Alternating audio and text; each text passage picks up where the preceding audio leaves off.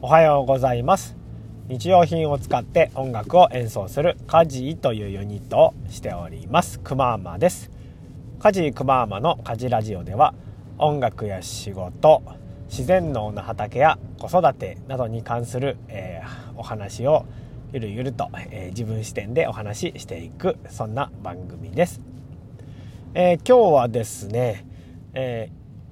本番が始まるんですね。何の本番かと言いますと「こだぬきコロッケ」というねお芝居の本番です。今、えー、向かっている車の中で、えー、収録をしているんですけれども、えー、いよいよですね、え呼んでいただいてからは1年以上、え稽古が始まってからは3ヶ月ぐらいですかね、えたくさんお芝居の稽古をやってですね昨日もゲネプロダクションというね本番前の最終リハーサルをやって、えいよいよ今日本番という感じになります。もう本当にねドキドキでですね僕 この音楽人生とはまた違うドキドキ感ですね。なんかずっと心拍数が高いんですよ。本当ね毎回これ言ってるんですけども昨日のゲネプロもですねかなりもうドクドク言ってるのを感じてですねうわー自分気張ってるな緊張してるなみたいなことを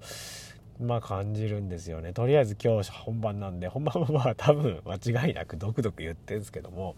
まあそれもあの楽しみながらやっていけたらいいのかなっていうふうに思っておりますでですね今日のお話のテーマは実世界やアナログの情報量ということについてお話をしていこうと思います。えこれをなんかねふっと思ったきっかけがま2つぐらいありましてまず1つはですね、えこのアナログという部分に関してなんですけれども音楽はですねあの近年こうデジタル化がすごく進んできているんですね。まあ、皆さんもご存知かと思うんですけれども、まあ、コンピューターと、まマイクがあればあどんな場所でも録音ができると、まあ、ざっくりとそういうような話なんですけれども、まあ、それもね適当な音質ではなくてもうかなりいい音質で撮れるんですよね録音がね。うん、でその編集をするのも、まあ、昔だと高価な、まあ、アウトボードと呼ばれるねあの機材を通したりとかしてあの音質を高めていたんですけれども近年ではですねそれがもうデジタル化されてコンピューターの中の、まあ、プラグインと呼ばれるものなんですけれどもコンピューターの中のソフト上でそれに似たようなあの効果をもたらされるもたらすことができるっていうのはねもうそのクオリティもですね本当にアナログと、まあ、音だけ聞いてもわからないほど肉薄してきているような状況で、うん、でですねもう、まあ、場合によっては前の設定とかをすぐま呼び戻したりとか、まあ、数値で設定できたりするので、まあ、アナログよりも便利なところもあるとは思うんですよね。うん、でですね、まあ、僕は、えー、っとまあ、そんなにデジタルに精通しきってるわけでもなくてですね、まあ、アナログとデジタルのなんか中間を歩いてるような感じではあるんですけれども、まあ、先日ですね歌歌じゃないわナレーションの録音をする機会がありまして、まあ、僕がしゃべるわけじゃなくてですねあのプロの、えー、話される方がナレーションをしてそれを録音する担当だったんですね。うん、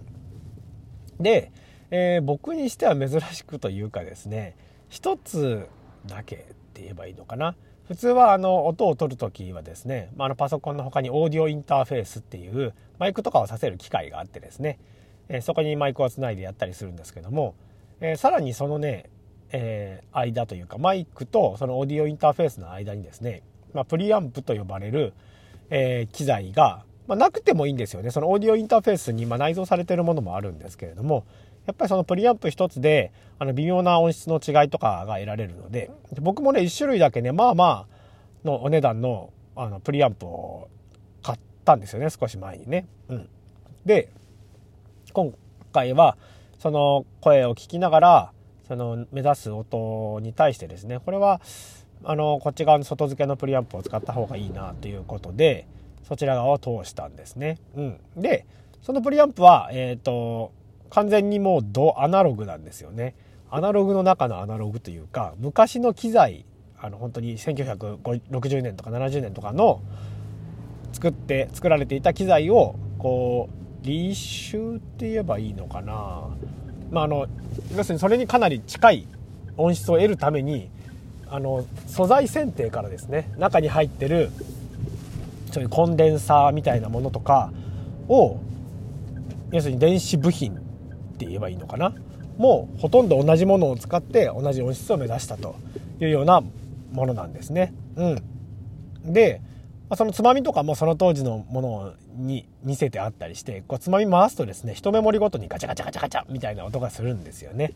うん、でまあその感触もすごい気持ちよかったりするんですけれどもあの、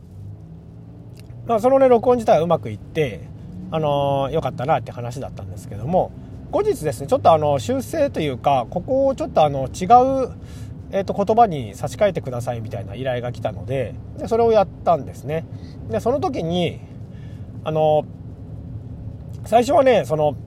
方が、まあ、iPhone とかで撮ったやつを、まあ、編集しようかなと思ったんですけどもうまくいかなくてですねやっぱり。音質がもう明らかに異なってたのでこれをつなげるとまあおかしくなっちゃうなということで改めてね結局あのうちの事務所に来てもらって撮り直すことになったんですね。うん、でその時にですねあのまたその機材を使っ同じ機材を使ってあの呼び戻すわけなんですけどもそれがですねまあうんちょっと今回は僕アナログしか今回使ってないのでわからないんですけどもこれがデジタルだったらですねあれこれどれを通したっけなみたいのがちょっと分かりにくくなると思うんですね。うん、パソコン上だけで見てるものですし実際にこうつまみとかはガチャガチャした記憶みたいなものもないのであのちょっと記憶が薄れがちになるかと思うんですけども今回はこのつまみをガチャガチャガチャっと回してでこのマイクつないでよかったなっていう風に感覚として覚えてるのでなのでそのアナログの機材を使うっていうのはすごくこう情報量が多いんだなっていうのを感じたんですよね。まあ、鳥音の情報量というよりかはその風景も含めて全部覚えてるという感じですね。うんうん、でこれが、ますごく面白いなっていうふうに思った次第なんですよね。でまあ無事、えー、収録が終わって、まあ、つなげてですね完成した、まあ、動画の作品なわけなんですけどもを聞いた聞いた時にですねその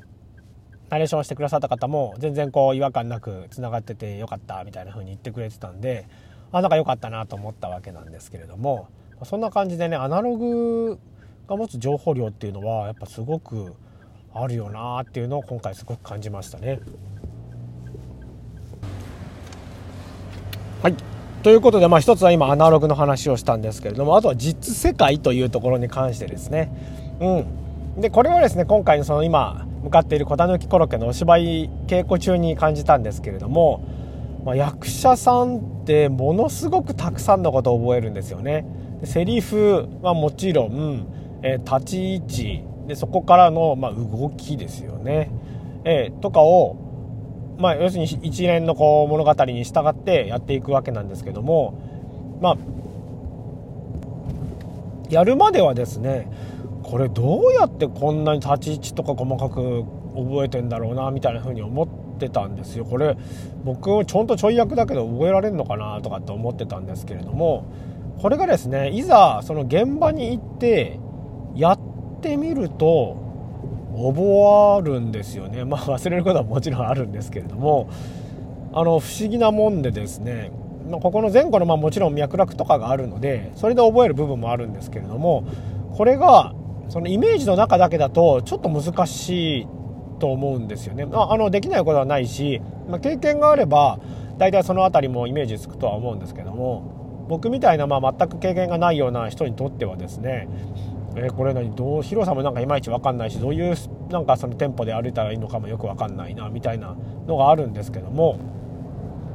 実際やっぱ現場のその場所同じ広さの中でやってみるとなんかそれがやっぱりね体に染みついてくるんですよね。うんうんうんそんなところでやっぱりその実世界の情報量っていうのはやっぱすごいなっていうのをね感じるわけなんですよね。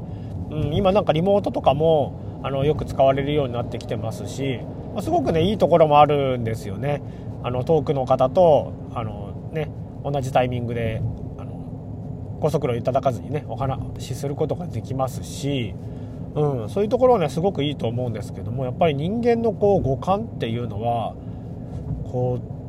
うすごくこう伸びしろじゃないけどもやっぱ敏感にできてるんだなっていうのを感じますよね。やっぱりリモートだと基本的なものというか、まあ、視覚と聴覚、うん、は基本的にまあ保管できるものが多いとは思うんですけれどもそれ以外のですね嗅覚とか触覚とか、うん、っていうのはやっぱりまあないですよね。うん、でそのあの2つ保管できるといった視覚もあとはなんだ？何覚だ？聴覚か。もう聴覚もですねまあめちゃくちゃいい まあリモート、うん、ないよな、うん、人間ってやっぱりこう前からの音だけ聞いてるわけじゃなくて360度周りの音を聞き分けているのであのやっぱり聞いてる音も生とは違いますし、まあ、視覚もですねリモートの画面越しでしか見られないので自分が見たいところに見られないですよね。うんうん、そういった部分でもぱりね生の情報量ってすごいな生楽しいなっていうのを感じるんですよね。うんうん、ということでですね、えー、小狸コロッケのお芝居今向かってるわけなんですけれども、えー、生のお芝居えー、今日から始まって全11公演、えー、やりますまだ空き席もねちょこちょこありますのでちょっとあの、こんなコロナの状況で大変ですけれどももしねご都合つけば、え、本当にお越しいただきたいと思います。すごくね楽しんでもらえると思います、えお子様から、え大人の方ご年配の方まできっと楽しいお芝居だったなと思ってもらえると思いますので、えー、ぜひお越しください。はい。というわけでここでお聴きいただきましてありがとうございました。夜聞いてくれた方は